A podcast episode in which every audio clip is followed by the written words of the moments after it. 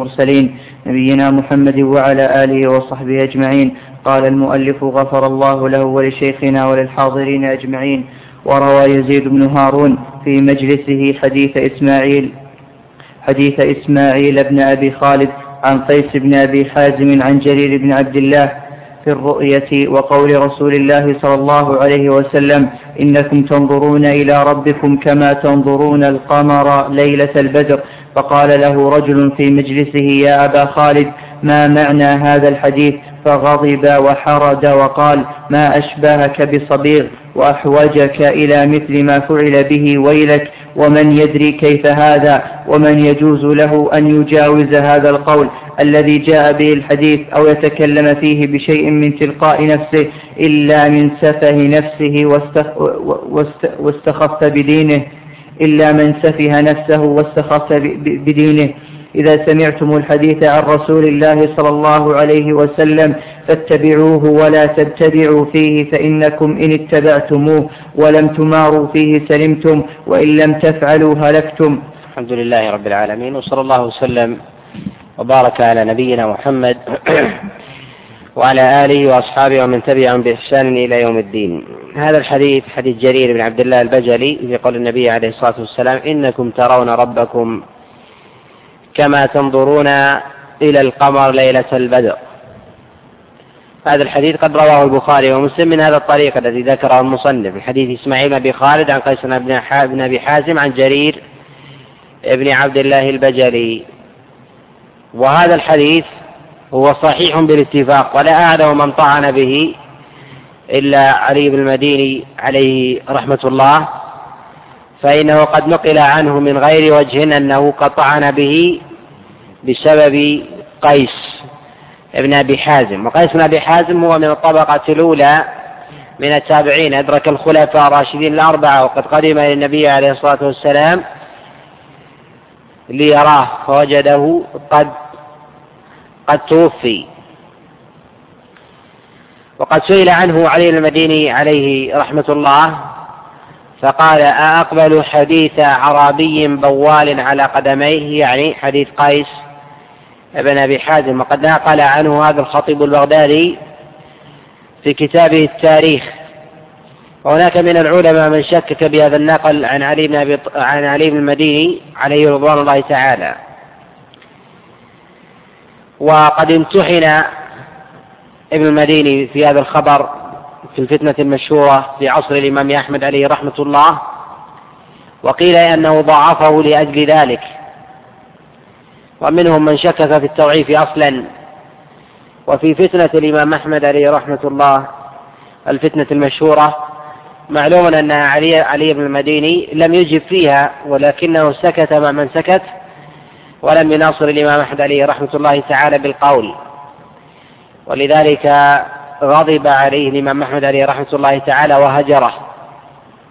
حتى أنه عاده حتى أنه عاده فلم يكلمه.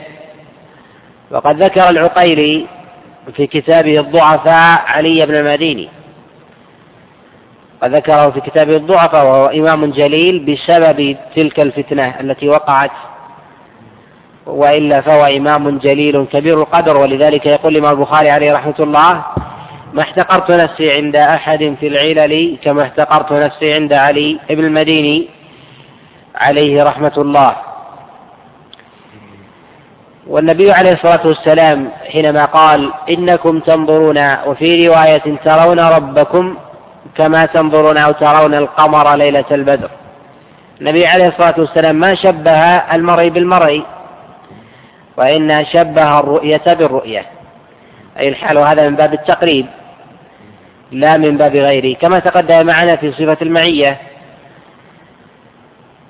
ولذلك قال الله سبحانه وتعالى وهو معكم أينما كنتم.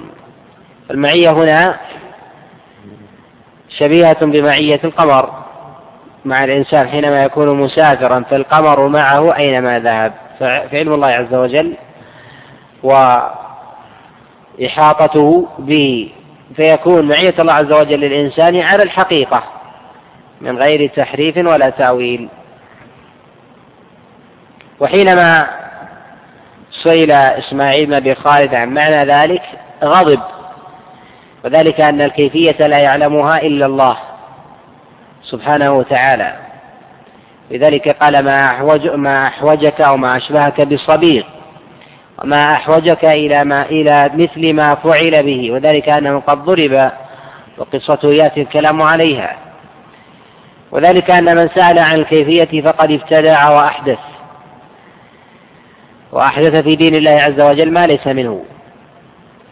وهذا ينبغي أن يردع ويؤدب. ولذلك الإمام مالك لما سئل عن كيفية الاستواء قال ما أراك إلا مبتدعا أو مخاصما. فطلب بإخراجه. نعم. قال وقصة صبيغ الذي قال يزيد بن هارون للسائل ما أشبهك بصبيغ؟ وأحوجك إلى مثل ما فعل به هي ما رواه يحيى بن, سعيد عن سعيد بن المسيب أن, أن صبيغا التميمي أتى أمير المؤمنين عمر بن الخطاب رضي الله عنه فقال يا أمير المؤمنين أخبرني عن أخبرني عن والذاريات ذروا قال هي الرياح ولولا أني سمعت رسول الله صلى الله عليه وسلم يقوله ما قلته. قال فأخبرني عن فالحاملات وقرا. قال هي السحاب. ولولا أني سمعت رسول الله صلى الله عليه وسلم يقوله ما قلته قال فأخبرني عن فالمقسمات أمرا. قال الملائكة ولولا أني سمعت رسول الله صلى الله عليه وسلم يقوله ما قلته قال فأخبرني عن فالجاريات يسرا. قال هي السفن. ولولا أني سمعت رسول الله صلى الله عليه وسلم يقوله ما قلته قال ثم أمر به فضرب مئة سوط ثم جعله في بيت حتى برأ دعا به ثم ضربه مئة سوط أخرى ثم حمله على قتب وكتب إلى أبي موسى الأشعري أن حرم عليه مجالسة الناس فلم يزل كذلك حتى أتى أبا موسى الأشعري فحلف بالأيمان المغلظة ما يجد في نفسه مما كان يجده شيئا فكتب إلى عمر إلى عمر بن. إلى عمر يخبره فكتب إليه ما إخاله إلا قد صدق خل بينه وبين مجالسة الناس. وذلك أنه لم يسأل تعلما وإنما كان يسأل تعنتا. ومن باب التعجيز. وقد نهى الله سبحانه وتعالى عن ذلك. ونبي الله عليه الصلاة والسلام قد نهى عن ذلك أيضا. ولذلك قد روى الإمام أحمد وأبو داود في السنن من حديث معاوية أن رسول الله صلى الله عليه وسلم نهى عن الغلوطات. وجاء في رواية عن الأغلوطات. هذا الخبر قد روي من حديث الأوزاعي. سئل الأوزاعي عن معنى الغلوطات قال هي صعاب المسائل. لأن الإنسان إذا سأل تعنتا أو تصعيبا أو إعجازا للمسؤول هذا منهي عنه. ولذلك قد نهى الله سبحانه وتعالى عن كثرة السؤال كما جاء في الخبر المشهور. وقيل وقيل وعن قيل وقال والمراد بكثرة السؤال مما لا يغني الإنسان ولا يفيده وإلا من جهة العلم من أراد تعلما فإنه يستحب له أن يسأل. ولذلك عبد الله بن عباس عليه رضوان الله تعالى لما سئل عن العلم الذي حصله قال قال بلسان سؤول أي يكثر السؤال عما لا يعلمه. أما السؤال تعنتا من غير استفادة وغايته التعجيز أو أن يقول المسؤول لا أعلم فهذا منهي منهي عنه شرعا. ولذلك عذب عمر بن الخطاب عليه رضوان الله تعالى صبيغا بسبب ذلك أنه أكثر من السؤال وظاهر حاله أنه ما أراد تعلما وإنما أراد تعنتا. نعم. قال وروى, وروى حماد بن زيد عن قطن بن كعب قال سمعت رجلا من بني من بني عجل يقال له فلان خالد بن زرعة يحدث عن أبيه قال رأيت الصبيغ بن عسل بالبصرة كأنه بعير أجرب يجيء إلى الحلق فكلما جلس إلى قوم لا يعرفونه ناداهم أهل الحلقة الأخرى عزمة أمير المؤمنين. وعن سليمان بن يسار أن رجلا من بني تميم يقال له ذلك كأنه بعير عجرب أي أنه لا لا يقرب. فإذا جلس ابتعد عنه وأبعد ومن جلس بجواره ابتعد عنه بسبب مسائله تلك. نعم. وعن سليمان بن يسار أن رجلا من بني تميم يقال له صديق قدم المدينة فكان عنده كتب فجعل يسأل عن متشابه القرآن فبلغ ذلك عمر فبعث إليه وقد أعد له عراجين النخل فلما دخل عليه جلس فقال من أنت؟ قال أنا عبد الله صبيغ قال وأنا عبد الله عمر ثم أهوى إليه فجعل يضربه بتلك العراجين فما زال يضربه حتى شجه فجعل الدم يسيل على وجهه فقال حسبك يا أمير المؤمنين فقد والله ذهب الذي كنت أجد في رأسي. وعن مالك العراجين هي عناقيد التمر. ضربه بذلك لكي يتأدب ويرتدنا وعن مالك بن أنس قال إياكم والبدع. قيل يا أبا عبد الله وما البدع؟ قال أهل البدع الذين يتكلمون في أسماء الله وصفاته وكلامه وعلمه وقدرته لا يسكتون على لا يسكتون عما سكت عنه الصحابة والتابعون. وعن الشافعي رحمه الله يقول لأن مراد المصنف عليه رحمة الله تعالى من سياق هذا القول وما سبق وما يأتي قريبا.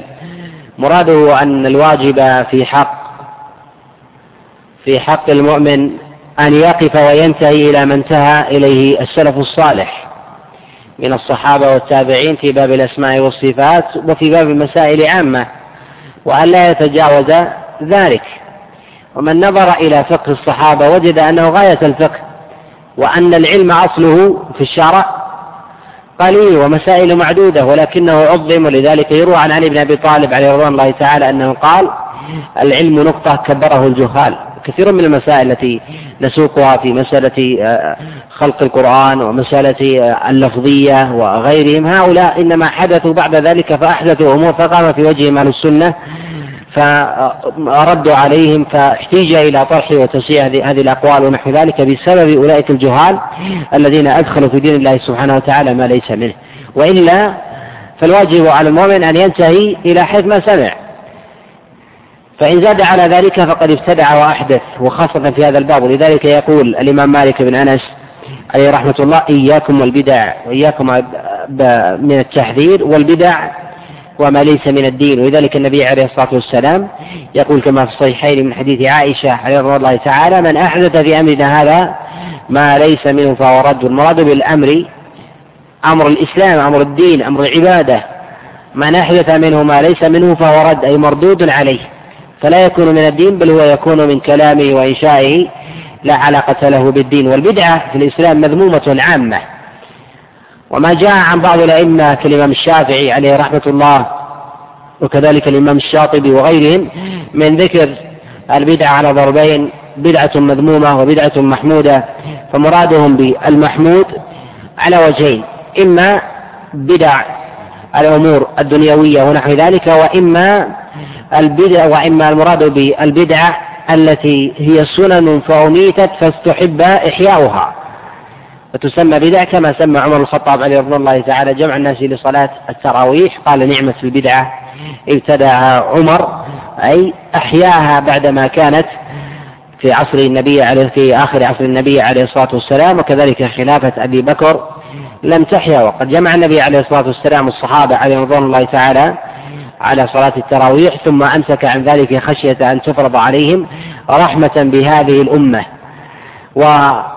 والبدعة يقسمها العلماء المذمومة على ضربين بدعة أصلية وبدعة إضافية. والبدعة الأصلية هي التي قد ابتكرت في أصلها وهي أشد النكارة. والبدعة الإضافية هي التي لها أصل لكنه قد أضيف على ذلك الأصل فرع وهذه أهون من تلك وكلها بدع مذمومة. البدعة الأصلية هو إحداث شيء عمل في وقت لم لم يحدث في الشرع أصلا. لا على وجه قريب من ذلك الوصف ولا بعيد عنه. ومثال ذلك كإحداث التعريف يوم عرفة مثلا جمع الناس يوم عرفة في المساجد ووعظهم وتذكيرهم هذا من البدع الأصلية. أما البدع الإضافية هي التي قد جاءت في الشرع لكنها قد قلبت على وجه آخر أو أضيف إليها إضافة أخرى. نظير ذلك هو كأن يجعل ذكرا معينا. عقب الصلاة لم يأتي في هذا الموضع لكنه جاء في موضع آخر. كأن يقول دور الصلاة الفريضة سبحان الملك القدوس. هذا قد جاء النبي عليه الصلاة والسلام لكنه ما جاء في هذا الموضع. جاء بعد صلاة الوتر. فهذه بدعة إضافية وليست بدعة أصلية. إذا قد جاء الأصل على هذا اللفظ على هذا الوجه لكنه ما جاء في هذا الموضع. أما التعريف لم يأتي أصلا. جمع الناس في مثل هذا الموضع لا في غيره ولا لا في يوم عرفة ولا في غيره. فتكون بدعة أصلية لا بدعة إضافية والأصلية أشد نكارة من البدعة الإضافية. نعم. وعن الشافعي رحمه الله يقول لأن يلقى الله العبد بكل ذنب ما خلا الشرك. أحب إلي من أن يلقاه بشيء من الأهواء. وذلك أن الإشراك بالله عز وجل هو أعظم الذنب وأعظم الظلم. ولذلك قال الله سبحانه وتعالى إن الشرك لظلم عظيم. وهو غاية الظلم إذ أنه مساواة للخالق بالمخلوق. ومضاهاة لله سبحانه وتعالى ومنازعة لله عز وجل في حقه. وذلك أعظم أنه أعظم ما يلقى الله عز وجل العبد به هو الإشراك بالله سبحانه وتعالى. ولذلك خصه الله عز وجل بعقاب ليس لغيره. كما قال الله سبحانه وتعالى إن الله لا يغفر أن يشرك به ويغفر ما دون ذلك لمن يشاء. وهو الذنب الذي يحبط عمل سائر عمل الإنسان بالإطلاق. فلا يبقى في كفته خير مما عمل. بل الشرك يمحو سائر حسنات الإنسان ومن يكفر بالإيمان فقد حبط عمله. ولذلك وصف الله عز وجل عمل المشركين يوم القيامة أنه كسراب بقيعة يحسبه الظمآن ماء. وإنما اختلف في المشرك إذا كان يعمل شيئا من أعمال الخير ثم دخل في الإسلام. وكان عمله ذلك على إخلاص هل يقبل منه أم لا؟ نعم يقبل. لذلك النبي عليه الصلاة والسلام قال أسلمت على ما أسلفت من خير. وأما المشرك حال إشراكه مهما تقرب إلى الله سبحانه وتعالى لا ينفعه ذلك. ولذلك يقول هشام بن العاص لما ذكر حال أبي في الجاهلية قال يا رسول الله إن أبي نذر أن ينحر مئة من الإبل فنحر خمسين وإني سأنحر عنه الخمسين الأخرى. فقال النبي عليه الصلاة والسلام كما في المسند قال لو أقر أبوك بالتوحيد لنفعه ذلك. وذلك أنه إذا لم يقل بالتوحيد فلا ينفعه فلا ينفعه تلك النفقة التي يفعلها لأن الله عز وجل لا يتقبل من الإنسان شيئا لأن المشرك قد قطع الصلة بينه وبين الله فعمله لا يعدو لا يعدو جوارحه لا يتقبل الله عز وجل منه شيئا. وبعد ذلك من الذنوب التي يلقى الله عز وجل بها الإنسان أشدها وأعظمها كما ذكر الإمام الشافعي هو الإحداث والبدعة في دين الله سبحانه وتعالى وذلك أن البدعة أحب إلى إبليس من المعصية. والسبب في هذا أن العاصي إنما يعصي لشهوته لمطمع في مال من سرقة أو أكل ربا ونحو ذلك وإما لشهوة فرج من زنا ولواط وغير ذلك وإما لانتقام وحظ من حظوظ النفس بالتعدي على أجساد الناس باللطم والضرب والتشفي ونحو ذلك. كل هذه يفعلها الإنسان لدافع في النفس وهو يعلم أنها أنها حرام. لأنه لا يريدها أن تحصل من نفسه. إذا فهو يتوب منها ويرجو من الله عز وجل توبة في كثير من الأحيان. أما المبتلع وصاحب الهوى فإنه يفعل الهوى ويتقرب به إلى الله كحال المشركين في شركهم وصفهم الله عز وجل أنهم يحسبون أنهم يحسنون صنعا. ولذلك البدعة لا يتاب منها إلا من وفقه الله عز وجل. أما المعصية فيتوب الناس يقترفون كل يوم ويتوبون إلى الله سبحانه وتعالى. أما البدعة فغالب أنه لا يتاب منها ولذلك قد روي عن النبي عليه الصلاة والسلام أحاديث كثيرة قال لا يتقبل الله من صاحب البدعة توبة. قد سئل الإمام أحمد عليه رحمة الله تعالى سأله ابن عبد الله كما في السنة قال لا يوفق للتوبة. أي هذا هذا معناه. ليس المراد أنه إذا تاب إلى الله عز وجل لا يقبل الله عز وجل منه لا. باب التوبة مفتوح إلى قيام الساعة. ولكن أي أن الله عز وجل لا يوفقه للتوبة لأن الهوى إذا أشرب في قلب الإنسان ظن أنه تعبدا فتدين بهذا الفعل فضل وانحرف لذلك الله عز وجل قد حذر من تلك السبل وتلك البدع والشبهات. ولذلك قال الله سبحانه وتعالى ولا تتبعوا السبل فتفرق بكم عن سبيله هذه السبل ما هي؟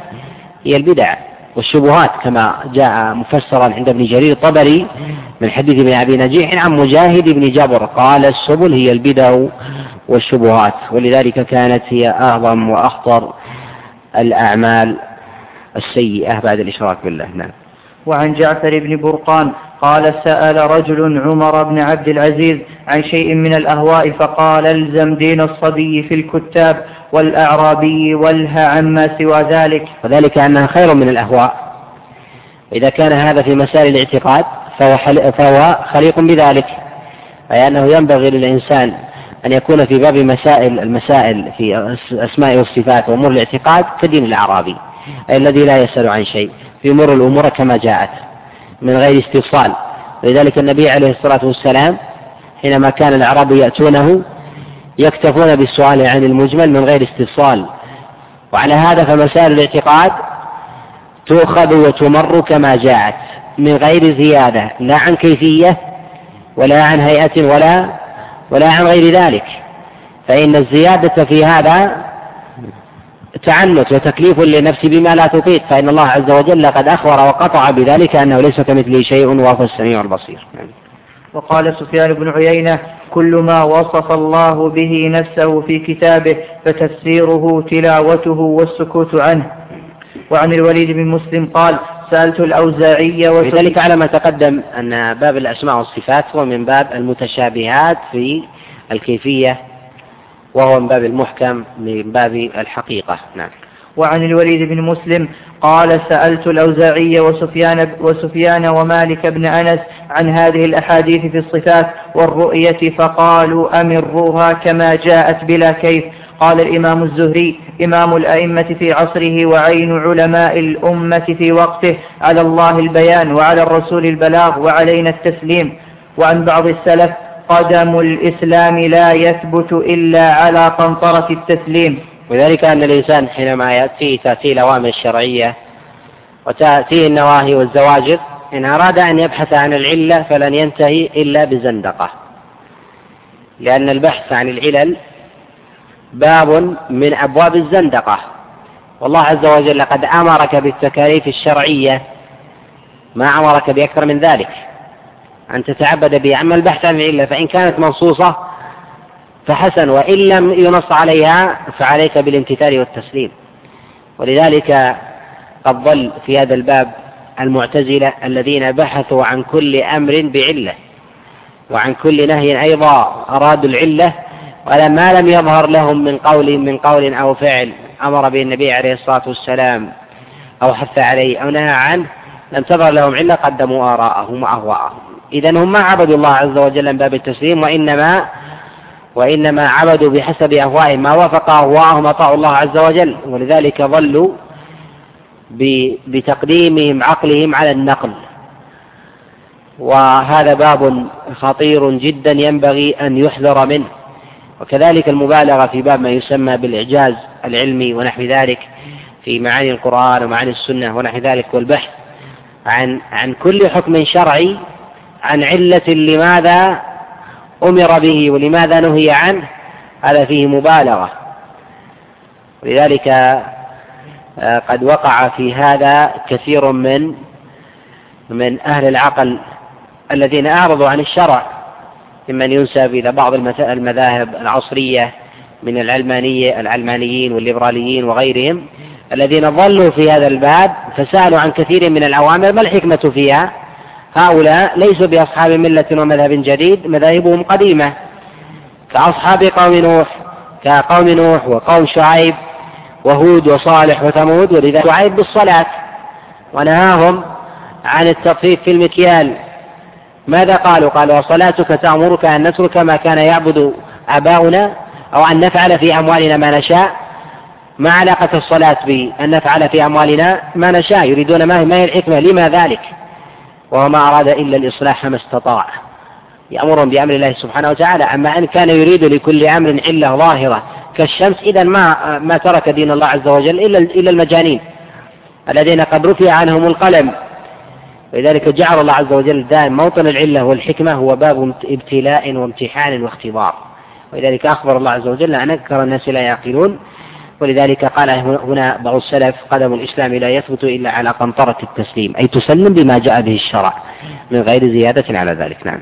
وعن كثير بن عبد الله المزني عن أبيه عن جده قال قال رسول الله صلى الله عليه وسلم إن هذا الدين بدأ غريبا وسيعود غريبا كما بدأ فطوبى للغرباء. قيل يا رسول الله ومن الغرباء؟ قال الذين يحيون سنتي من بعدي ويع ويع ويعلمونها عباد الله. وهذا من الأحاديث الضعيفة في هذا الكتاب لحال كثير بن عبد الله. قد طعن به وقد اتهم بالكذب, بالكذب أبو داود السجستاني وكذلك الشافعي عليه رحمة الله. وأصل الحديث صحيح في صحيح الإمام مسلم عليه رحمة الله لكنه من غير زيادة الذين يحيون سنتي من بعدي ويعلمونه عباد الله. بهذه الزيادة فهو ضعيف. أما بدأ الإسلام غريبا وسيعده غريبا فطوبى للغرباء هو في صحيح الإمام مسلم من حديث عبد الله بن عمرو. نعم. وقال أبو عبيد القاسم بن سلام المتبع للسنة كالقابض على الجمر وهو اليوم عندي أفضل من ضرب السيف في سبيل الله. وعن مسروق متبع السنة أو المتمسك بدينه كالقابض على الجمر جاء في سنة الترمذي بإسناد ثلاثي وليس في سنة الترمذي إسناد ثلاثي إلا إلا في هذا الخبر مرفوع النبي عليه الصلاة والسلام وفي إسناده ضعف. والمراد بذلك أن الإنسان لا يمكن أن يبقى على باب التسليم إلا وقد استمسك بالدين بقوة كأنما يقبض على الجمر لأن, لأن النفس تريد الحكمة والعلة من هذا الفعل. وهو قد وكل أمره إلى الله عز وجل وسلم بهذا القول ولذلك بلغ ما بلغ من التمسك بالإسلام. نعم. وعن مسروق قال دخلنا على عبد الله بن مسعود فقال يا أيها الناس من علم شيئا فليقل به ومن لم يعلم فليقل الله أعلم فإن, فإن من العلم أن يقول لما لا يعلم الله أعلم قال الله عز وجل لنبيه صلى الله عليه وسلم قل ما أسألكم عليه من أجر وما أنا من المتكلفين لذلك من أعظم ما يفتن به الإنسان ومن أعظم البلاء هو أن يقول على الله عز وجل بلا علم. فإنه يوقع عن رب العالمين أن هذا حلال وهذا حرام وذاك تشريع وذاك مشروع وليس بمشروع. هذا توقيع عن رب العالمين. وهذا من أخطر الأبواب وأن يقول الإنسان على الله عز وجل بلا علم. فإن سئل عن شيء قال لا أعلم. وقد سئل النبي عليه الصلاة والسلام كما روى الحاكم في المستدرك عن عمرو فقال الله أعلم. دعني حتى أسأل جبريل فسأل جبريل قال الله أعلم. فسأل الله عز وجل قال الحاكم عقب هذا الحديث قال وهذا الحديث أصل في قول العالم عما لا يعلم الله أعلم. وذلك أن يكل العلم إلى الله سبحانه وتعالى لذلك عاتب الله عز وجل موسى عليه الصلاة والسلام لما سئل عن أعلم أهل الأرض فلم يكن العلم إلى الله سبحانه وتعالى عتبه لهذا. فدله الله عز وجل على عبده الخضر ذلك أنه أعلم بالله سبحانه وتعالى منه. نعم. وعن محمد بن كعب القرظي قال دخلت على عمر على عمر على عمر بن عبد العزيز فجعلت أنظر إليه نظرا شديدا فقال إنك لتنظر إلي نظرا ما كنت تنظره إلي وأنا بالمدينة فقلت لتعجبي فقال ومما ومما تتعجب قال قلت لما حال من لونك ونحل من جسمك ونفى من شعرك قال قال كيف ولو رأيتني بعد ثلاثة في قبري وقد سالت حدقتاي على وجنتي وسال من خرايا في فمي صديدا كنت لي أشد نكرة. حدثني حديثا كنت حدثتنيه عن عبد الله بن عباس قال قلت حدثني عبد الله بن عباس رضي الله يرتع الحديث عليه وسلم قال إن لكل شيء شرفا وأشرف المجالس ما استقبل, ما استقبل به القبلة. لا تصلوا خلف نائم ولا محدث واقتلوا الحية والعقرب وإن كنتم في صلاتكم. ولا, ولا تستروا الجدر بالثياب. ومن نظر في كتاب أخيه بغير إذنه فإنما ينظر في النار. ألا أنبئكم بشراركم؟ قالوا بلى يا رسول الله. قال الذي يجلد عبده ويمنع رفده وينزل وحده أفلا أنبئكم بشر من ذلك؟ الذي يبغض, الناس ويبغضونه أفلا أنبئكم بشر من ذلك؟ الذي لا يقيل عثرة ولا يقبل معذرة ولا يغفر ذنبا أولا أنبئكم بشر من ذلك؟ الذي لا يرجى خيره ولا يؤمن شره من أحب أن يكون أقوى الناس فليتوكل على الله ومن أحب أن يكون أغنى الناس فليكن بما في يده أوثق منه بما في يد غيره. ومن أحب أن يكون أكرم الناس فليتق الله. إن عيسى عليه السلام قال في قام في قومه فقال يا بني إسرائيل لا تكلموا بالحكمة عند الجهال فتظلموها ولا تمنعوها أهلها فتظلموهم ولا تظلموا ولا ولا تكافئوا ولا تكافئوا ظالما فيبطل فضلكم عند ربكم عند ربكم. الأمر ثلاثة أمر بين رشده فاتبعوه وأمر بين غيه فاجتنبوه وأمر وأمر اختلف فيه فكلوه إلى الله عز وجل. وهذا أيضا من الأحاديث الضعيفة التي ترفع النبي عليه الصلاة والسلام ولا يصح إسنادها للانقطاع فيها. وأراد المصنف عليه رحمة الله تعالى من سياقه لهذا الخبر هو آخره التسليم ما لم يظهر هو أن يسلم أمره إلى الله سبحانه وتعالى. وقصد بذلك هو أن يمسك الإنسان عما عما ليس لديه منه علم وأن يكل أمره إلى الله سبحانه وتعالى. والشاهد من إراده ذلك من ذلك كله قوله, قوله يا بني إسرائيل لا تكلموا بالحكمة عند الجهال فتظلموها ولا تمنعوها أهلها فتظلموهم. وذلك أن الإنسان إذا لم تكن لم يكن عقله يعي ذلك العلم فلا يحدث بذلك خشية أن يفتتن في دينه. ولذلك كان علي بن أبي طالب عليه رضوان الله تعالى يحذر من ذلك. قال أتريدون أن يكذب الله ورسوله؟ والمراد بذلك أن الإنسان إذا حدث بما لا يطيق فإنه يميل إلى تكذيب ذلك المخبر لأن عقله لا يستوعب ذلك فلولا أن لا يحدث بمثل ذلك. وقال الأمور ثلاثة أمر بين أمر بين رشده فاتبعوه. هذا معناه في حديث النعمان بن بشير عليه رضوان الله تعالى كما في الصحيحين الحلال بين والحرام بين. وبينهما أمور مشبهات لا يعلمها كثير من الناس. فمن اتقى الشبهات فقد استبرأ لدينه وعرضه. وهذا يدل على أن الإنسان في حال الخوف والرجاء على ثلاثة أحوال. إما أن يقدم الخوف والرجاء إما أن يقدم الخوف على الرجاء وإما أن يقدم الرجاء على الخوف وإما أن يكون يتقلب بينهما.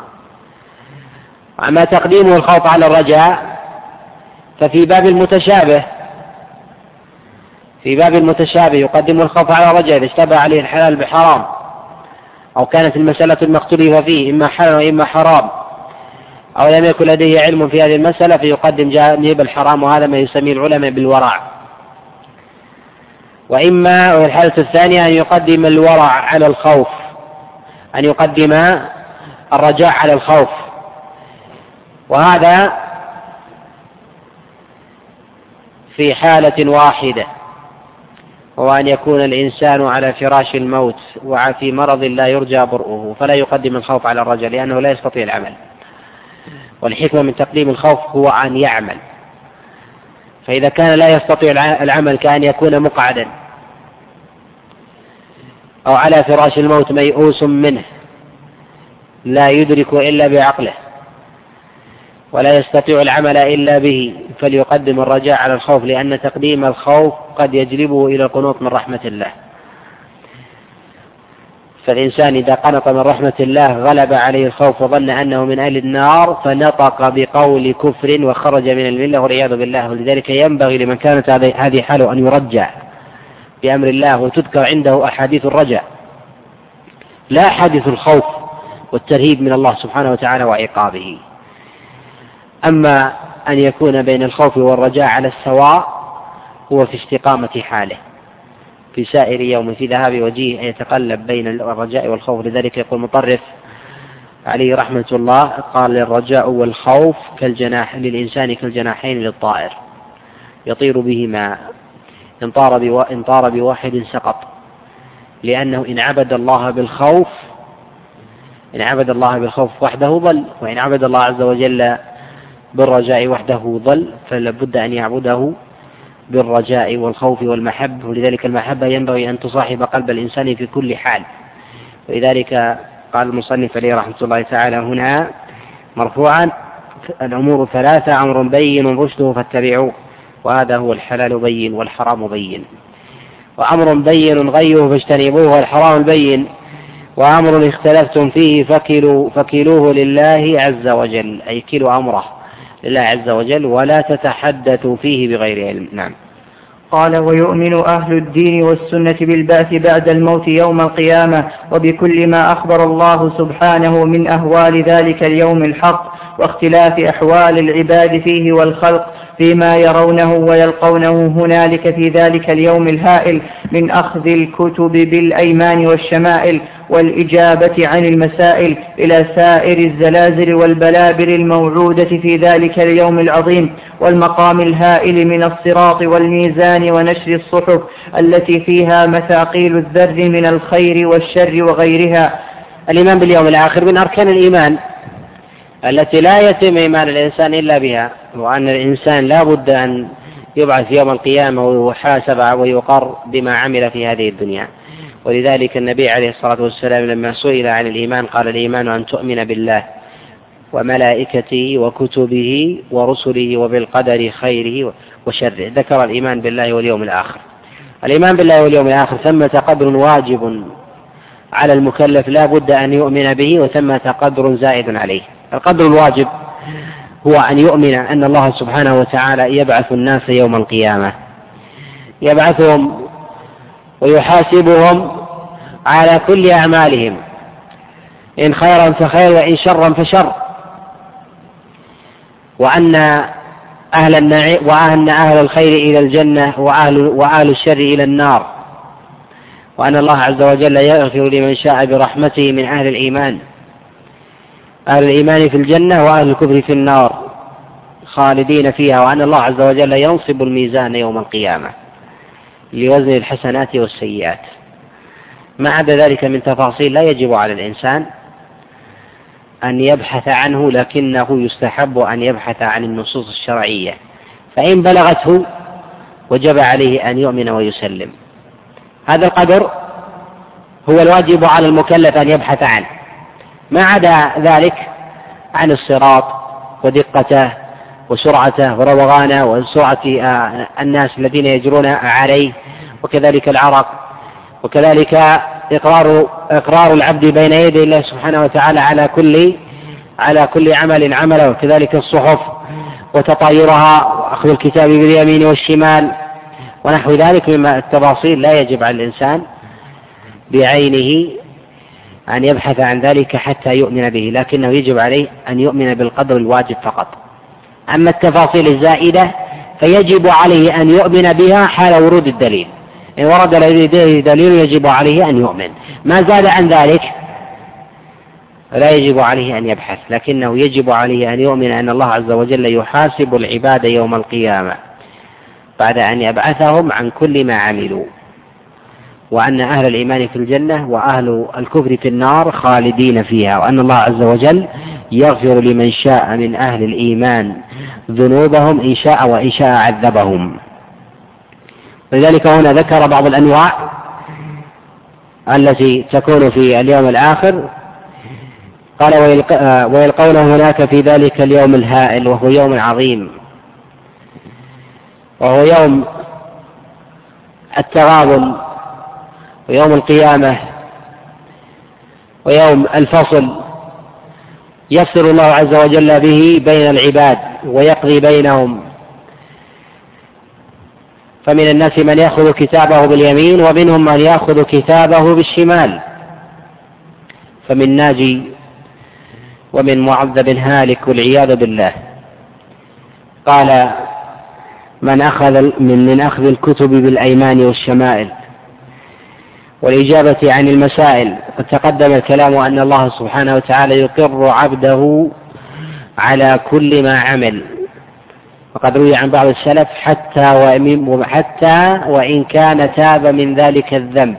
لكن الله عز وجل لا لا لا يعذبه عليه إن تاب منه. ولذلك في حديث صاحب البطاقة تعرض له سجلات مد البصر فيقال أتنكر من ذلك شيء؟ فيقول لا يا رب أي أنه يقر على كل شيء عمل عمله في هذه الدنيا. ولذلك الله سبحانه وتعالى قال في كتاب لا يغادر صغيرة ولا كبيرة إلا أحصاها. فالله عز وجل يحصي على الناس ما عملوا أحصاه الله ونسوه. وإن نسي الإنسان ما عمل فإن الله عز وجل يحصي في هذه الدنيا وقد وكل الله عز وجل به ملكين عن يمينه وعن شماله. قال إلى سائر الزلازل والبلابل وقيام الساعة. موصوف بالزلزلة. إن زلزلة الساعة. قال والبلابل الموعودة في ذلك اليوم العظيم والمقام الهائل من الصراط والميزان. يجب على المؤمن أن يؤمن أن الله عز وجل ينصب على متن جهنم صراطا. وهذا هو نصيب المؤمن الناجي من النار من النار. ولذلك الله عز وجل قال وإن منكم إلا واردها. أي وارد على النار على هذا الصراط. فلا بد لكل الناس عامة المؤمن والكافر أن أن يرد على النار. فالكفار ومن كتبت عليهم النار يقعون فيها وأهل الإيمان نصيبهم منها هو تحلة القسم وإن منكم إلا واردها. إقسام من الله عز وجل أنه لا بد أن يرد وهذا نصيب المؤمن نصيب المؤمن من النار. ولذلك سماها النبي عليه الصلاة والسلام تحلة القسم. قال ونشر الصحف التي فيها مثاقيل الذر من خير من الخير والشر. لا بد أن يحاسب الإنسان على خير خيره وشره. ومن يعمل مثقال ذرة خيرا يره وإن كان مثقال ذرة لا بد أن يراه بعينه. ومن يعمل مثقال ذرة شرا يره. وفي حديث البطاقة أنها تمد سجلات مد البصر. يقال هل تنكر من ذلك شيء؟ وذلك يدل على أنه وقف عليها واحدة واحدة. ذرة ذرة من أعمال الخير. فالله عز وجل لا يغادر صغيرة ولا كبيرة إلا أحصاها. نعم. قال ويؤمن أهل الدين والسنة بشفاعة الرسول صلى الله عليه وسلم لمذنبي أهل التوحيد ومرتكب الكبائر كما ورد به الخبر الصحيح عن رسول الله صلى الله عليه وسلم عن أنس عن النبي صلى الله عليه وسلم قال شفاعتي لأهل الكبائر من أمتي. وعن عبد الله بن عمر رضي الله عنهما قال قال رسول الله صلى الله عليه وسلم خيرت بين الشفاعة وبين أن يدخل شطر أمة الجنة فاخترت الشفاعة لأنها أعم وأكثى أترونها للمؤمنين المتقين لا ولكنها للمذنبين المتلوثين الخطايا. المتلوثين الخطائين. وعن أبي هريرة رضي الله عنه قال قال رسول الله رضي الله عنه أنه قال يا رسول الله من أسعد الناس بشفاعتك يوم القيامة؟ فقال لقد ظننت أن لا يسألني عن هذا الحديث أحد أول منك لما رأيت من حرصك على الحديث إن أسعد الناس بشفاعتي يوم القيامة من قال لا إله إلا الله خالصا من قبل نفسه. الشفاعة. هي مشتقة من الشفع وهو الجمع التثنية فما فوق ما لم يكن فردا وسميت شفاعة لأنه انضم إلى الواحد آخر فسمي شفعا والواحد وتر والوتر يكون واحدا وثلاثة وخمسة وسبعة وإنما سميت شفاعة لأن الإنسان يعتضد بغيره ولذلك الله عز وجل نفاها عمن سواه وعمن لم يأذن الله عز وجل له ولم يرضى سبحانه وتعالى عن المشفوع وهذه الشفاعة المنفية. ولذلك سميت شفاعة أي أن الإنسان بدل أن يقوم بأمره بنفسه قام بنفسه وبغيره. فجعل مع نفسه شفيعا أي آخر ليقدم له حاجته. والشفاعة على نوعين شفاعة مثبتة وشفاعة منفية. الشفاعة المنفية التي نفاها الله عز وجل وهذا هو الأصل في الشفاعة. أنها منفية على الإطلاق. والشفاعة المثبتة هي التي أثبتها الله عز وجل لنبيه عليه الصلاة والسلام لأهل الكبائر من أمته. وشفاعة النبي عليه الصلاة والسلام للناس عامة في يوم الموقف. للناس عامة من ذرية آدم كلهم يشفع له النبي عليه الصلاة والسلام في الفصل. إذا شفاعة النبي عليه الصلاة والسلام على أنواع النوع الأول شفاعة النبي عليه الصلاة والسلام لأهل الكبائر أن يغفر الله عز وجل له. النوع الثاني شفاعة عامة للناس عامة. العباد سواء كانوا أنبياء أو غيرهم أن يفصل بينهم يوم القيامة ويعجل بأمرهم. كما في الحديث المشهور لما ذهبوا إلى آدم ثم ذهبوا إلى إلى إبراهيم ثم ذهبوا إلى موسى ثم إلى عيسى ثم إلى محمد صلى الله عليه وسلم. فذهب إلى ربه سبحانه وتعالى فجثى على ركبتيه. والحديث والحديث في الصحيح. النوع الثالث من الشفاعة شفاعة النبي عليه الصلاة والسلام للكفار. وهذه ليست لأحد إلا لرجل واحد وهو لعمه أبي طالب. فقد شفع له النبي عليه الصلاة والسلام فهو في ضحضاح أي على في نعلين من نار يغلي منهما دماغه. قيل أن ثمة شفاعة لرجل آخر غير عمه أبي طالب وهو أبو لهب. قد ذكر البخاري في الصحيح حديثا ليس على شرطه أن أبا لهب يسقى يوم القيامة بقدر هذه. والمراد بهذه هو الحفرة التي تكون في أسفل في أسفل الإبهام. هذه يسقى بها الإنسان حينما يرفع إبهامه يسقى بقدر هذه والسبب أنه قد أعتق مرضعة النبي عليه الصلاة والسلام في الجاهلية فأرضعت النبي عليه الصلاة والسلام بعد وفاة أمه. فأسقي بقدر هذه وجعله بعضهم من باب الشفاعة وقد أعله بعض العلماء كابن القيم عليه رحمة الله تعالى في الزاد وهو في البخاري وليس على شرطه. وعلى كل في الشفاعة الكفار منفية فلا شفاعة ولا استغفار للكفار. مطلقا ولذلك النبي عليه الصلاة والسلام استأذن ربه أن يزور قبر أمه فأذن له واستأذنه أن يستغفر لها فلم يأذن له. والنبي عليه الصلاة والسلام استأذن ربه أن يستغفر استأذن النبي عليه الصلاة والسلام استغفر لعم أبي طالب. قال لا أستغفرن لك ما لم أنه عنك. فنهاه الله عز وجل أن يستغفر له. ولذلك قال الله سبحانه وتعالى ما كان للنبي والذين آمنوا أن يستغفروا للمشركين. أي ليس لهم أن يستغفروا للمشركين لأنهم قد كفروا بالله سبحانه وتعالى. ولا يوجد موازنة حسنات وسيئات عند أهل الكفر. لا يوجد كفتين هي كفة واحدة. هي كفة الذنوب والمعاصي لأن المشرك قد أحبط سائر عمله. وشفاعة النبي عليه الصلاة والسلام لعمه أبي طالب من باب أنه نصره في مكة.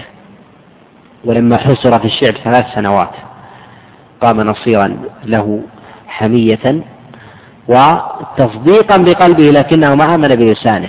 فهو وقع في قلبه من التصديق بنبوة محمد صلى الله عليه وسلم لكنه وكذلك قد وقع في قلوب كفار قريش. ولذلك قال الله سبحانه وتعالى مشيرا إنه قد وقع في قلوب كفار قريش تصديق بمحمد لكنه ما نفعهم ذلك لأنه ما تلفظوا بألسنتهم ولا بجوارحهم عملوا. ولذلك قال الله عز وجل عنهم وجحدوا بها أي برسالة محمد ونبوته واستيقنتها أنفسهم ظلما وعلوا. أبو طالب قصيدته النونية مشهورة في مدح النبي عليه الصلاة والسلام.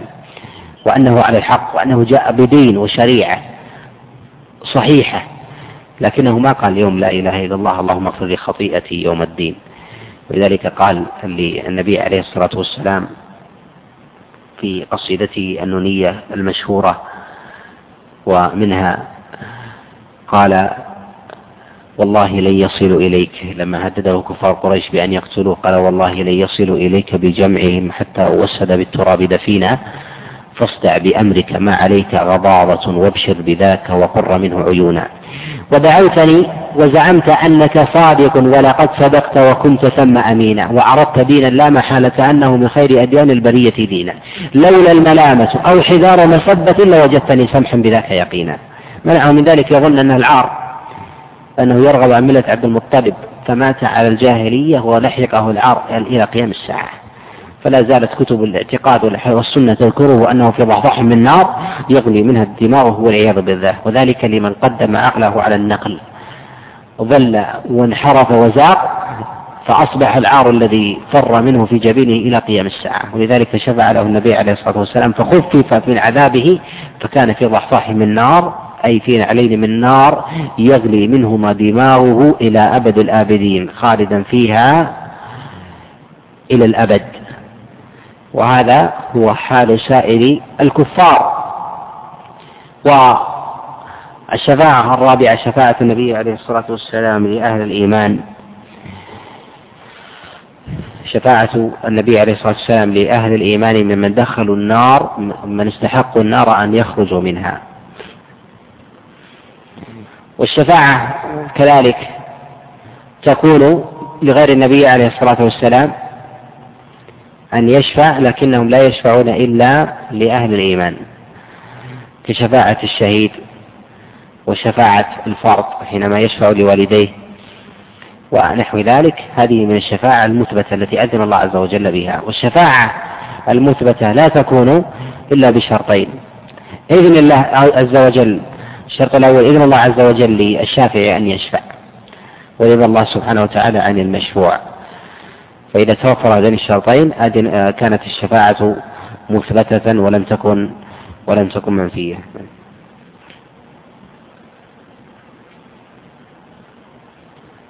وأما ما جاء في حديث عبد الله بن عمر قال خيرت بين الشفاعة وبين أن يدخل شطر أمة الجنة. قال فاخترت الشفاعة. أمة محمد صلى الله عليه وسلم هي أكثر أهل الجنة وأقل أهل النار. ولذلك يقول النبي عليه الصلاة والسلام كما رواه الطبراني بإسناد لا بأس به قال أهل الجنة مئة وعشرون صفا أمتي منهم ثمانون. وقد جاء في الخبر أيضا النبي عليه الصلاة والسلام قال والذي نفسي بيده ما أنتم في النار إلا في أهل النار إلا كالشعرة السوداء في جلد الثور الأبيض. نعم. قال ويؤمنون بالحوض والكوثر وإدخال فريق من من الموحدين الجنة بغير حساب ومحاسبة فريق منهم حسابا يسيرا. يؤمنون بالحوض والكوثر وذلك أن النبي عليه الصلاة والسلام قال أنا فرضكم على الحوض. وقال النبي عليه الصلاة والسلام ألا ليبادلن أناس من أصحابي عن حوضي؟ فيقول يا رب إنهم أصحابي. فيقول إنك لا تدري ما أحدثوا بعدك. وهل كل مؤمن يرد على حوض النبي عليه الصلاة والسلام أم يذاد عنه أحد من الناس؟ الذي عليه عامة أهل السنة أنه يرد على حوض النبي عليه الصلاة والسلام من دخل الجنة. أما من كان على إيمان ثم كفر فلا يأتي ولا فلا يرد الحوض ولا الكوثر. الكوثر ونهر في الجنة. وذلك قال الله سبحانه وتعالى إنا أعطيناك الكوثر. فصل لربك وانحر. الكوثر ونهر نهر أعطاه الله عز وجل نبيه في الجنة. قال وإدخال فريق من الموحدين الجنة بغير حساب. كما جاء في الخبر عن النبي عليه الصلاة والسلام قال يدخل الجنة من أمتي سبعون ألفا بغير حساب ولا عذاب. قال بعض العلماء أن المراد بالعدد هنا ليس المراد به بذاته ولكن المراد به هو التكثير فإن العرب تطلق لفظ السبعين ولفظ المئة والسبعمائة تريد بذلك تريد بذلك تكثيرا لا حدا معينا. نعم. قال, ومحاس قال ومحاسبة فريق منهم حسابا يسيرا وإدخالهم الجنة بغير سوء يمسهم وعذاب يلحقهم وإدخال فريق من, من مذنب من, من مذنبيهم النار. ثم المحاسبة اليسيرة تكون لمن عفى الله عز وجل عنه. قال الله تعالى فسوف يحاسب حسابا يسيرا. قال وإدخال فريق من مذنبيهم النار. قد جاء في الصحيحين من حديث سعيد بن زيد أن رسول الله صلى الله عليه وسلم قال يدخل يخرج من النار من كان في قلبه ذرة من إيمان. وقال النبي عليه الصلاة والسلام كما في الصحيحين من حديث سعيد بن زيد قال يخرج المؤمنون من النار. إذا هناك من المؤمنين ما يدخل النار ممن يسمى عليه يسمى يسمى مؤمنا يخرج المؤمنون من النار. فيوقفون على قنطرة بين الجنة والنار فيتقاضون حقوقا كانت بينهم. أي الحقوق التي بين الناس الدماء والضرب واللطم والأموال الحقوق المالية هذه تكون بعد خروجهم من بعد خروجهم من من النار. نعم. قال ثم اعتاقهم وإخراجهم منها وإلحاقهم بإخوانهم الذين سبقوهم إلى الجنة ولا يخلدون في النار. فأما الكفار فإنهم يخلدون فيها ولا يخرجون منها أبدا ولا يترك الله فيها من عصاة أهل الإيمان أحدا.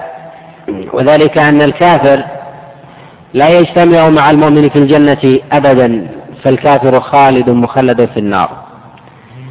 ولذلك النبي عليه الصلاة والسلام قطع بذلك بقوله لا يجتمع مؤمن لا يجتمع كافر وقاتله في النار.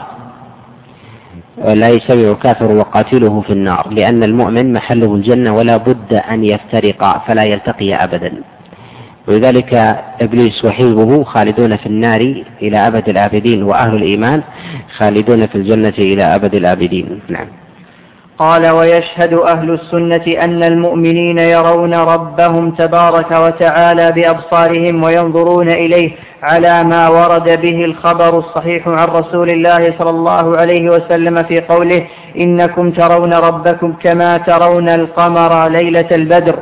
والتشبيه وقع للرؤية بالرؤية لا للمرئي بالمرئي والأخبار الواردة في الرؤية مخرجة في كتاب في كتاب الانتصار بطرقها. ولذلك قلنا أن هذا الكتاب إنما هو تهذيب أو ملخص لكتاب الانتصار للمصنف عليه رحمة الله.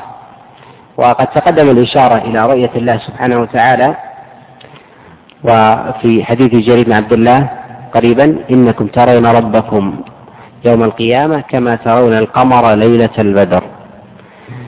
وقد استدل العلماء برؤية الله سبحانه وتعالى بقول الله عز وجل كلا إنهم عن ربهم يومئذ لمحجوبون. فلما أخبر الله عز وجل أن ثمة فئة من عباده محجوبون عن رؤيته دل على أن ثمة من منهم من يراه من أهل الإيمان.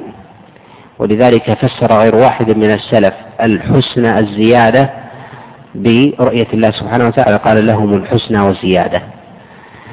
والزيادة هي رؤية الله سبحانه وتعالى وهي التي يثبتها أهل السنة وينفيها الجهمية والمعتزلة. والأشاعرة يثبتون الرؤية لكنهم لا يثبتون لا يثبتون جهة خلافا خلافا لأهل السنة. نعم.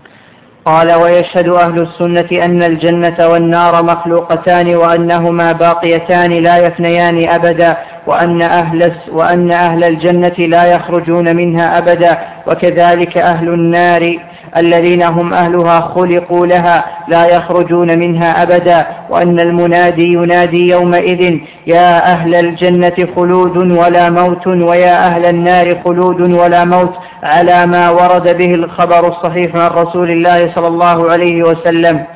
عقيدة أهل السنة أن الجنة والنار هما مخلوقتان الآن. والله عز وجل قد خلقهما. ولذلك النبي عليه الصلاة والسلام رأى الجنة والنار. وقد سمع خشخشة نعل بلال في الجنة قبله. ولا تفنيان أبدا وذلك من كمال النعيم لأهل الجنة ومن كمال العذاب لأهل النار. ولذلك وصف الله عز وجل بقاء أهل الجنة وأهل النار فيها بأنهم خالدين فيها أبدا إلا من دخل النار من أهل الإيمان فإنه لا بد أن يخرج منها ولو بعد حين. لأن الله عز وجل يدخله النار إن لم يغفر له فيعذبه فيها ثم يخرجه حينما حينما تمحصه النار. معلوم أنه يدخل طائفة من أهل الجن من أهل الإيمان للنار كما تقدم في حديث عبد الله بن زيد قال يخرج المؤمنون من النار. أي ممن كتب الله عز وجل عليه عليه العذاب. ولذلك قال الله سبحانه وتعالى عن أهل الجنة وعن أهل النار خالدين فيها ما دامت السماوات والأرض. ما دامت السماوات والأرض فإنهم خالدون فيها وهذا يدل على الدوام الأبدي السرمدي. ونسب لبعض أهل السنة القول بفناء النار أما القول بفناء الجنة والنار فلم يقل بذلك أحد من أهل السنة وإنما هو قول الجهمية. قول الجهمية فإنهم يقولون بأن الجنة والنار تفنيان. أما فناء النار فقد روي هذا عن بعض أهل السنة وهو هم قلة من السلف. وهذا قول ينسب إلى شيخ الإسلام تيمية عليه رحمة الله. وأدلتهم أن الله عز وجل حينما حكى دخول أهل النار النار قال خالدين فيها ما دامت السماوات والأرض إلا ما شاء ربك. فاستثنى بالمشيئة. مما يدل على أن ثمة حد لبقائهم في النار.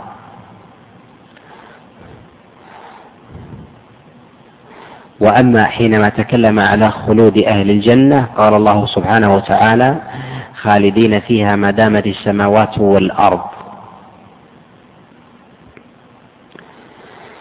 فبين أن ثمة خلود على الدوام وأما قول النبي عليه الصلاة والسلام يؤتى بالموت على هيئة كبش فيذبح بين الجنة والنار. فيقال لأهل الجنة خلود ولا فلا موت خلود ويقال لأهل النار خلود ولا موت. والمراد بذلك هو الدوام. قال من؟ قال بالفناء فناء النار. قالوا أن الخلود هو طول المكث ولذلك العرب تسمي خالدا. لا تعني أنه يبقى وإنما تعني طول البقاء تيمنا. وإذا كان الرجل معمرا قالوا خلد. أي أنه قد طال طال عمره عن غيره. والذي عليه عامة أهل السنة أن النار باقية لا تفنى. وما اتفق عليه أهل السنة بالاتفاق أنه لا يدخل الجنة أحد من أهل الكفر. وأنه حتى من قال وهم قلة بفناء النار لا يقولون بأن أهل النار يدخلون الجنة بعد ذلك. لا يقولون بذلك لكنهم يقولون بفناء النار. أما فناء الجنة لم يقل بذلك أحد من أهل السنة. نعم. قال ومن مذهب أهل الحديث أن الإيمان قول وعمل ومعرفة يزيد بالطاعة وينقص بالمعصية. قال محمد بن علي بن الحسن بن شقيق سألت أبا عبد الله أحمد بن حنبل رحمه الله عن الإيمان في معنى الزيادة والنقصان فقال حدثنا الحسن بن موسى الأشيب عن عمير بن حبيب قال الإيمان يزيد وينقص. فقيل وما زيادته وما نقصانه؟ قال إذا ذكرنا إذا ذكرنا الله فحمدناه وسبحناه فتلك زيادته وإذا غفلنا وضيعنا ونسينا فذلك نقصانه. مذهب أهل السنة والجماعة أنهم يرون أن الإيمان يزيد وينقص. خلافا للمرجئة. فالإيمان يزيد بالطاعة وينقص بالمعصية. ويزول من الإنسان بالكفر. لا يزيله شيء من المعاصي إلا الكفر بالله سبحانه وتعالى. وهنا قد خالف في هذا طوائف. الطائفة الأولى المرجئة. ومرجئة الفقهاء الذين قالوا أن الإيمان واحد وأن من آمن وآمن بمحمد صلى الله عليه وسلم فإيمانه كامل.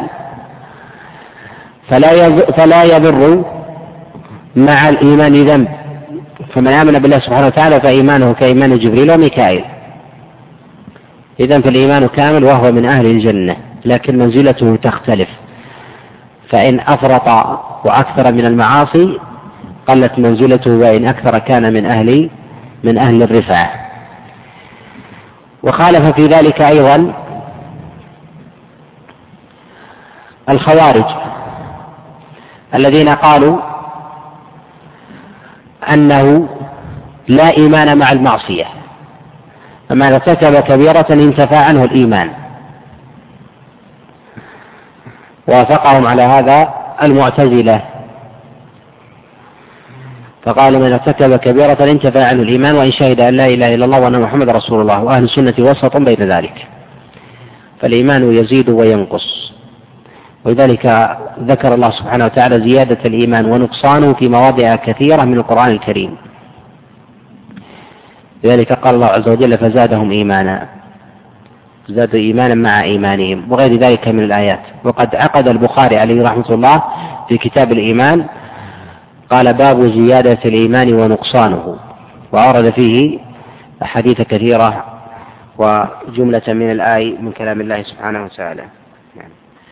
وعن يحيى بن سليم قال سألت عشرة من الفقهاء عن الإيمان فقالوا قول وعمل سألت هشام سألت هشام بن حسان فقال قول وعمل وسألت ابن جريج فقال قول وعمل وسألت سفيان الثوري فقال قول وعمل وسألت المثنى بن الصباح فقال قول وعمل وسألت محمد بن عبد الله بن عمرو بن عثمان فقال قول وعمل وسألت محمد بن مسلم الطائفي فقال قول وعمل وسألت فضيل بن العياض فقال قول وعمل وسألت نافع بن عمر الجمحي فقال قول فقال عمر. عمر. نافع بن عمر. الجمحي. نعم. وسألت نافع بن عمر الجمحي فقال قول وعمل. اعتقاد أهل السنة أن الإيمان قول وعمل واعتقاد. وأن الإيمان وأن العمل من الإيمان. وخالف في هذا الطوائف من أهل البدع. خالف في هذا المرجئة. وكانوا على طوائف في باب في باب الإيمان. فمنهم من قال أن الإيمان هو الاعتقاد في القلب. وهذا قول الغلاة. وهذا هو الذي عليه الجهمية والمعتزلة الذين يقولون أن الإيمان محله القلب فقط. وعلى قولهم هذا الفاسد يدخل في الإيمان إبليس وفرعون وسائر المشركين. فالله عز وجل قد قال عن كفار قريش قال وجحدوا بها واستيقنتها أنفسهم. أي وصل ما في قلوبهم إلى درجة اليقين واستيقنتها أنفسهم ظلما وعلوا. لماذا جحدوا بها؟ من باب الظلم والتعالي على نبينا محمد صلى الله عليه وسلم. فإبليس كان من أهل السماء وعاين الملائكة وشهد نزول الوحي على أنبياء الله سبحانه وتعالى وظل وظل على غيه وضلاله. فهل يقال أنه مؤمن لأنه وقر في قلبه التصديق؟ لا يقال بذلك. كذلك فرعون هو يعلم أن الله سبحانه وتعالى واحد لكنه ما نطق بلسانه. كذلك لما جاءت ابنة حاتم الطائي إلى النبي عليه الصلاة والسلام نفى النبي عليه الصلاة والسلام عنه الإيمان وذلك أنه لم يقل يوما ما اللهم اغفر لي خطيئتي يوم الدين. أي أنه لم يخلص الدعاء لله سبحانه وتعالى خالصا في يوم ما. وهذا يدل على أن الإيمان ليس محله القلب فحسب بل هو قول وعمل واعتقاد. فمن قال أن محل القلب فقط أن يؤمن بالله لا ينفعه ذلك. ففرعون يؤمن بأن الله عز وجل إبليس كذلك. وذلك فرعون لما أدركه الغرق قال آمنت بالذي آمنت به بنو إسرائيل. ما الذي علمه ذلك؟ لديه علم سابق يوجد في قلبه لكنه ما نفعه ذلك لأنه لم يقرن اعتقاد القلب بقول اللسان وعمل الجوارح. الطائفة الثانية من طوائف المرجئة في هذا الباب وهم المتوسطون من قالوا أن الإيمان هو قول واعتقاد. فإذا اعتقد الإنسان بالشهادتين وبلوازمها وكذلك نطق بها فإنه كان من أهل الإيمان وإن لم يعمل خيرا قط غير ذلك. قالوا والأعمال ليست من الإيمان. فمن قال أشهد أن لا إله إلا الله فإيمانه كإيمان جبريل وميكائيل. الطائفة الثالثة من المرجئة وهي تسمى من مرجئة الفقهاء الذين قالوا أن الإيمان قول وعمل واعتقاد لكنهم قالوا أن العمل من الإيمان لكنه ليس شرطا فيه. ووجود العمل يرفع منزلة الإنسان لكنه إن نقص لا يخرجه من إن زال منه لا يخرجه من من الإسلام إلى الكفر. وهذا قول مرجئة الفقهاء أتباع الإمام أبي حنيفة عليه رحمة الله والذي عليه أكثر المذاهب في هذا الوقت. ومذهب أهل السنة والجماعة في هذا هو أن الإيمان قول وعمل واعتقاد يزيد بالطاعة وينقص بالمعصية وأن العمل كما أن الاعتقاد والقول ركن لا بد من الإتيان به فلا بد كذلك من الإتيان بالعمل. فإن انتفى العمل كله لم يأتي به الإنسان لم يكن ثمة إيمان. وما هو العمل الذي لا بد أن يأتي به؟ هو ما اختصت به شريعة محمد صلى الله عليه وسلم. إذا قلنا أنه لا بد من اعتقاد ولا بد من قول ولا بد من عمل. إذا قلنا هذه الثلاثة وجاءت عن السلف إذا هي متساوية لا بد من توفرها. ما هو العمل الذي لا بد أن يتوفر؟ هل هو مطلق العمل؟ لابد أن يأتي بعمل خير؟ أيا كان لا. لابد أن يأتي بعمل اختصت به شريعة محمد صلى الله عليه وسلم عن سائر الشرائع.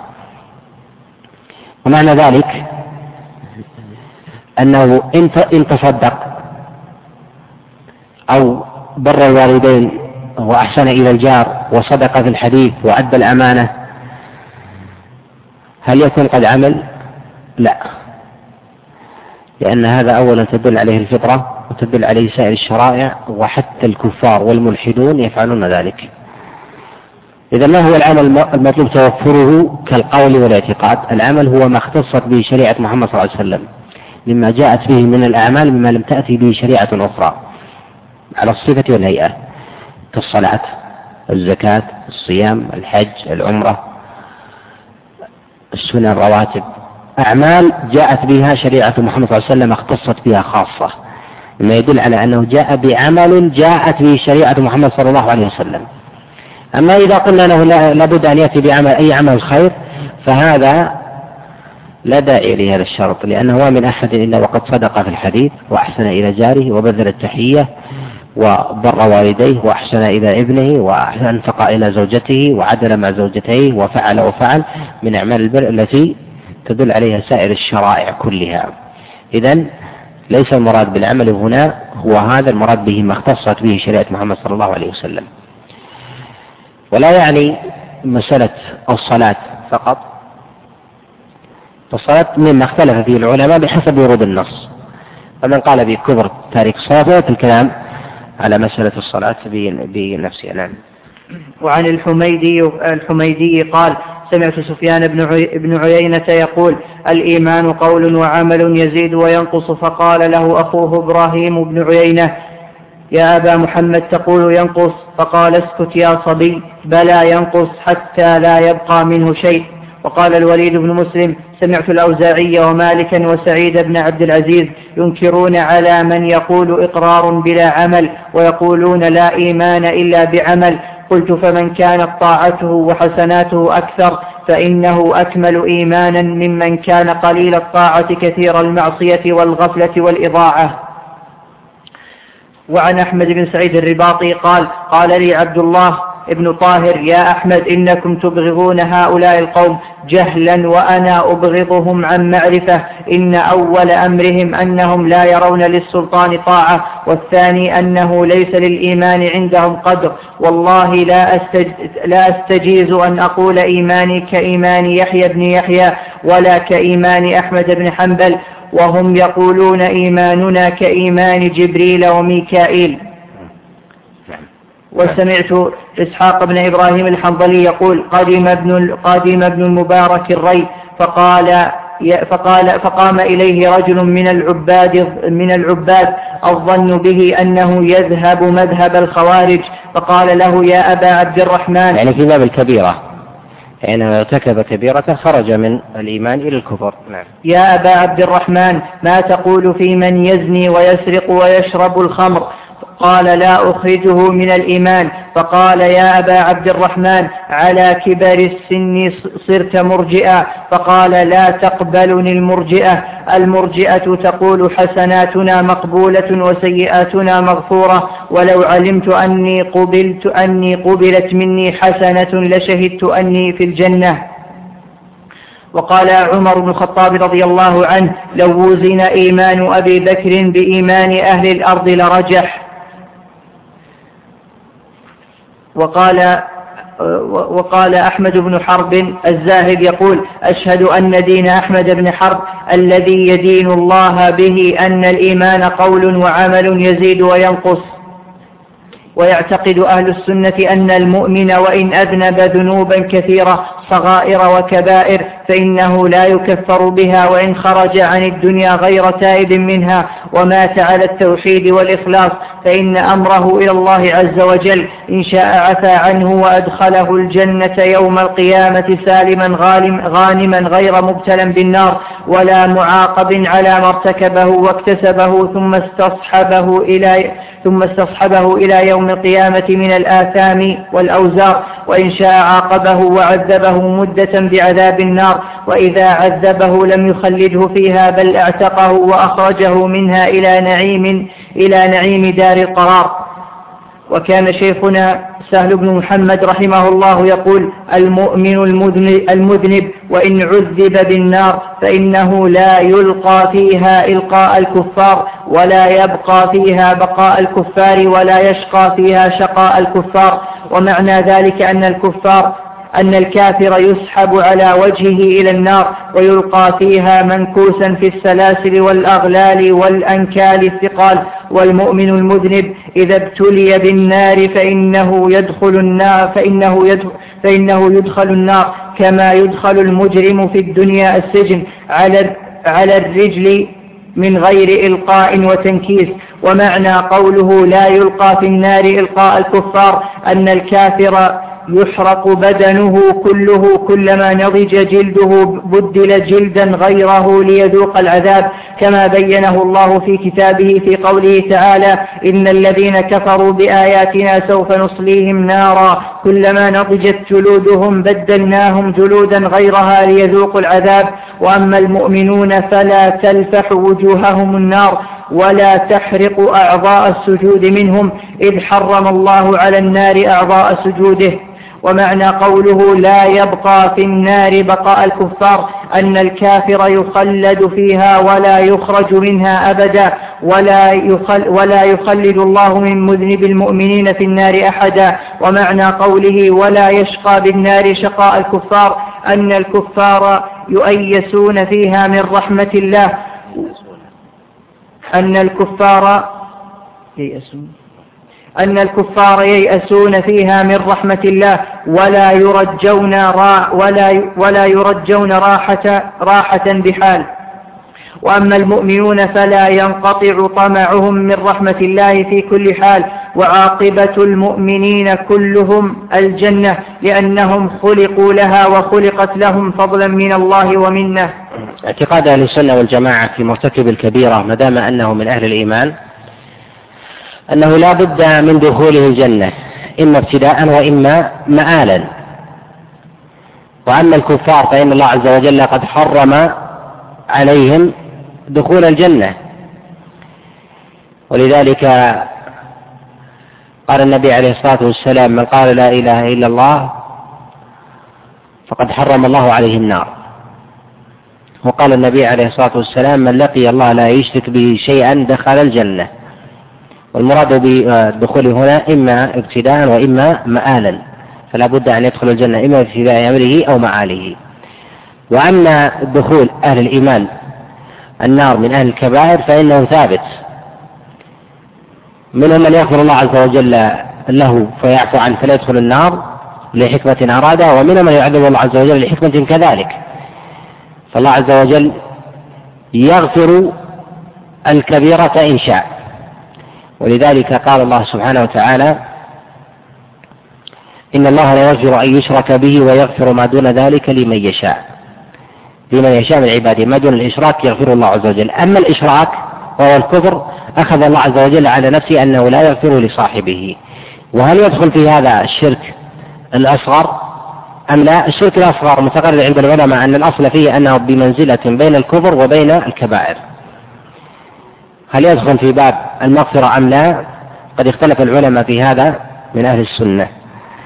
ولشيخ الإسلام تيمية قولين في هذه المسألة. والصواب أنه لا أنه لا يدخل في المغفرة بعموم قوله سبحانه وتعالى إن الله لا يغفر أن يشرك به ويغفر ما دون ذلك لمن يشاء فلا بد من التوبة منه بعينه. لكنه يختلف عن الشرك الأكبر بدخوله في باب الموازنة لأنه لا يمحو حسنات الإنسان كالشرك الأكبر. فيكون لديه حسنات وسيئات ويدخل في باب الموازنة إن غلبت حسناته كان من أهل الجنة وإن غلبت سيئاته كان كان من أهل النار. وهذا هو الفرق بين الشرك الأكبر وبين الشرك الأصغر. من قال بدخوله استدل بقول الله سبحانه وتعالى ومن يشرك بالله فقد حرم الله عليه الجنة قالوا فلو قلنا بدخول الشرك الأصغر مع الشرك الأكبر عند وروده في كلام الله سبحانه وتعالى فعليه أنه يحرم عليه دخول الجنة فيكون خالدا فيها. فالأصل في لفظ الشرك إذا ورد في كلام الله سبحانه وتعالى أنه لا يكون إلا على الشرك الأكبر. يقال أن هذا بحاجة إلى دليل وإنما أخرجناه من هذه الآية لقرينة وهو الخلود. خلود في النار خرج من ذلك وإلا في الأصل وهو في الأصل الاشتراك.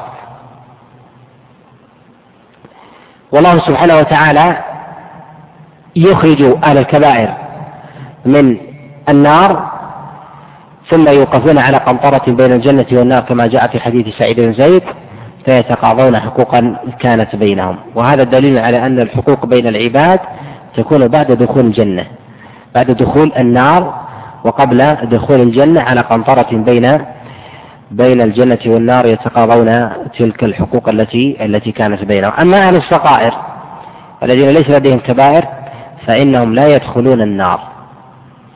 لا يدخلون النار كأصحاب الكبائر. نقف إلى هذا الحد ونكمل الليلة إن شاء الله.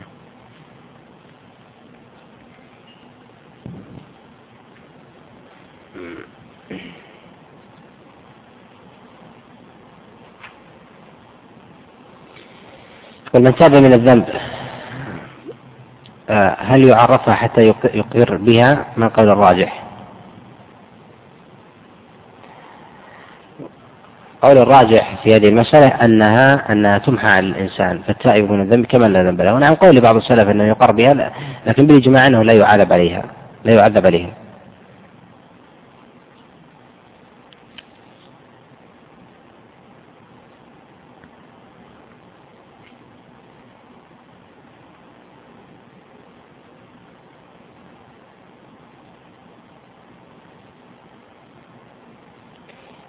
ما حكم من ينكر الشفاعة أو في من آه، يثبتها لرسول الله صلى الله عليه وسلم فقط؟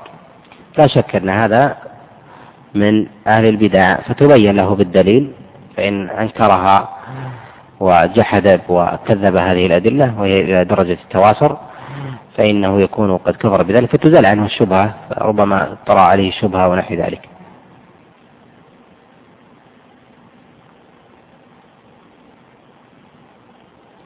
قل ما هو الرد على من قال أن الرسول صلى الله عليه وسلم احتفل بمولده بحجة أنه كان يصوم الاثنين والخميس؟ النبي ولد في يوم واحد ما ولد في يومين في الاثنين والخميس. وأما ما جاء في صحيح النبي عليه الصلاة والسلام كان يصوم الاثنين قال ذاك يوم ولدت فيه. هذا من باب الخبر لا من باب الاحتفال. الاحتفال بالعبادة والإكثار من الطاعة لذكر نعمة أنعم الله عز وجل بها للإنسان. هذا أمر محمود. إذا تذكر نعمة أحدث عبادة. أما الاحتفال والولائم ونحو ذلك هذا لم يفعله النبي عليه الصلاة والسلام من الصحابة. فيقال إن كان يريد أن يحتفل كما احتفل النبي عليه الصلاة والسلام بالصيام فهذا اتباع. وإن خالف فقد ابتدع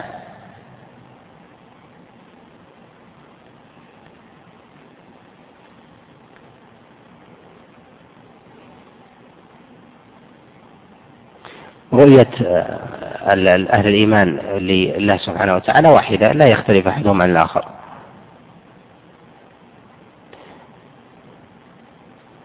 يقول ما هو حد القزع؟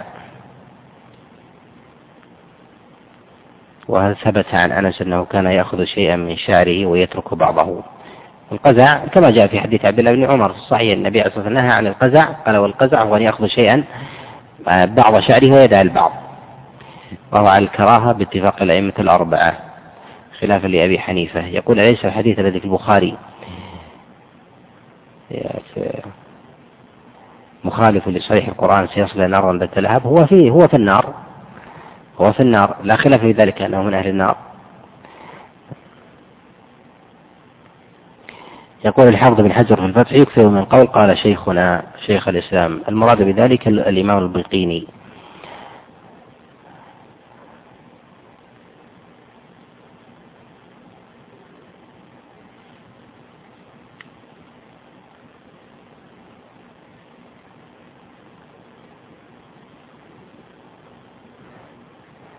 يقول هل يحرم تسمية أحد المساجد باسم أم النبي عليه الصلاة والسلام؟ نعم. لا يجوز ذلك. والله أعلم. وصلى الله وسلم وبارك على نبينا محمد.